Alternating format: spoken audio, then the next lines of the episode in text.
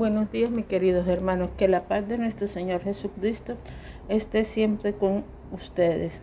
Vamos a leer el libro de Apocalipsis, capítulo ocho, versículo siete.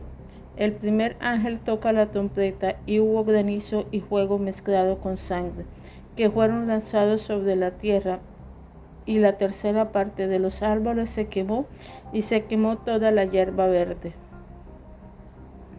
Seguimos con el libro de, de Apocalipsis, estudiando un poco sobre la tribulación y las, y las setenta semanas de Daniel.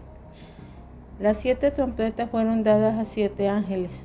Estos siete ángeles estaban parados ante la presencia de Dios. Uno de estos ángeles puede ser Gabriel y el otro puede ser Miguel. Las, en sí las escrituras no nos están diciendo quiénes son estos ángeles, ya que el, nosotros debemos darle gloria es al Señor de los ángeles, no a los ángeles. Otro ángel mezcla eh, incienso con las oraciones de los santos. La palabra santo es una traducción de la palabra griega agios, que significa santo o los santos. El Espíritu Santo es el Espíritu agios. Esta palabra aparece numerosas veces en el Nuevo Testamento. Eh, todos los creyentes somos santos. A través del, del Nuevo Testamento ellos son llamados santos y son santificados. Somos santificados por la sangre de Jesús y por la decisión que tomamos de seguirle a Cristo. Cuando, Cuando no nos sentimos santos necesitamos tres pasos. Primero, estudiar más acerca de la sangre de Jesús. La sangre nos libera de nuestros pecados, nos limpia y nos santifica. Segundo, caminar en luz. Esto significa tomar la decisión de someternos a Dios.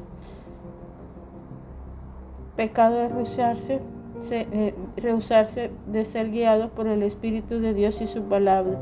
Dios resiste a los orgullosos, pero da gracia a aquellas personas humildes que se someten a Él.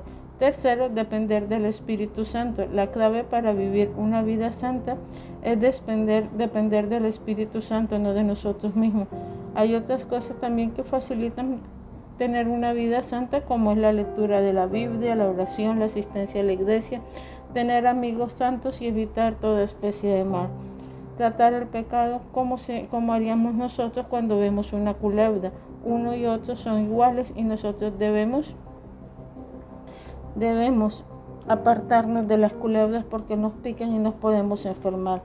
El ángel derramó el incienso justamente con las oraciones de los santos sobre la brasa de, o, del altar de oro. Recuerde que el altar contiene brasas de fuego y que éstas consumían los sacrificios ofrecidos.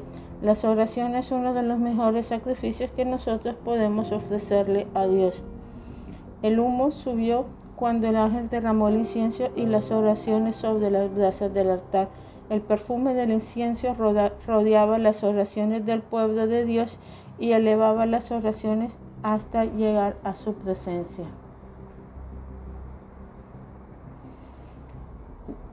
Las oraciones, observemos lo que sigue después de la oración.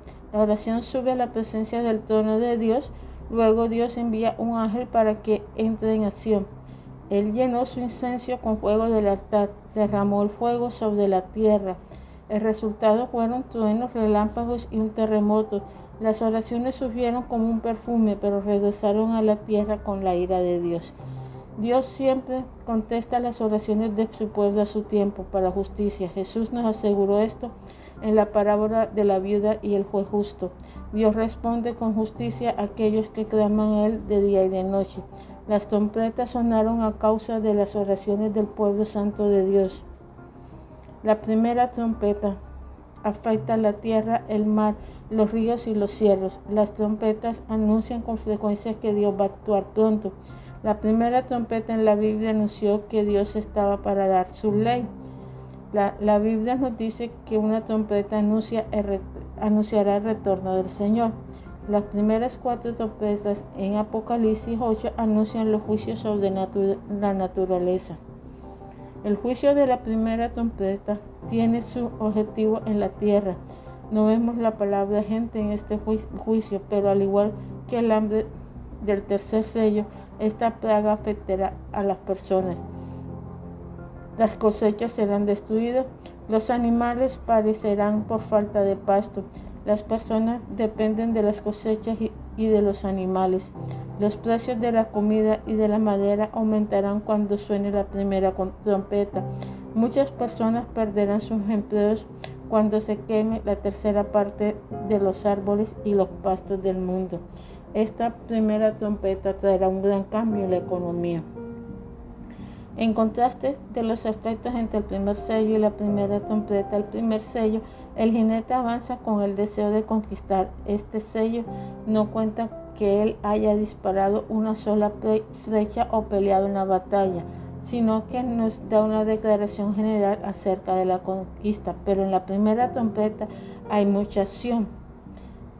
Una tercera parte de los árboles y de la hierba se quemará antes de que avancemos a la segunda trompeta. Esta, con este contraste enfatiza la diferencia entre los sellos que habíamos visto y las trompetas. Las trompe- los sellos re- relatan eventos futuros que sucederán después de que se abra el libro, pero las trompetas y las copas refieren la acción y el evento que está sucediendo. Cada trom- trompeta traerá un juicio inmediato a la tierra. Vamos a orar. Padre Celestial, en nombre de nuestro Señor Jesucristo, venimos ante tu presencia, Padre. Te pedimos, oh Dios eterno, Señor, que tu iglesia, Padre Celestial, sea arrebatada y que ningún hermano, ninguno de los santos se quede. Padre Celestial, tócales el corazón a aquellas personas que están frías, a aquellas personas que son tibias, para que ellos se arrepientan, Dios eterno, misericordioso, y su corazón se vuelva a ti. Padre, que entiendan, Señor, que esto no es un juego, Señor, que no es un juego la decisión, porque esta decisión afecta nuestra vida eterna. Padre Celestial, que ellos vuelvan a ti, Señor. Oh Dios eterno, misericordioso, dales un espíritu de arrepentimiento, un espíritu de búsqueda de tu amor y de tu presencia. Señor, ayúdalos a estar siempre ante ti. Padre Celestial, ministralos en este momento. Sé tú tocando el corazón de cada persona para que ellos se vuelvan a ti, porque tus juicios en Apocalipsis son terribles, Padre Celestial. Te pedimos, oh Dios eterno, Señor, que tu iglesia, Padre Celestial, se arrepienta, Señor, y sea una novia pura y sin mancha. Te pedimos, Padre Celestial, que toques el corazón de cada uno de nosotros, para que cada día andemos en santidad y pureza, y te busquemos cada día más y más con un espíritu de gozo y de alegría, porque sabemos, oh Dios eterno, Señor, que nuestro final es al, al lado tuyo, al lado de nuestro Señor Jesús de Nazaret. Gracias, Padre Celestial, por tu amor. Gracias por tu misericordia. Danos cada día más amor, Padre Celestial. Inúndanos de tu amor en este momento. Llénanos cada día, Padre Celestial, porque tu amor es lo más grande y lo más hermoso que una persona puede tener. Que la bendición de Todopoderoso esté sobre ustedes. Amén.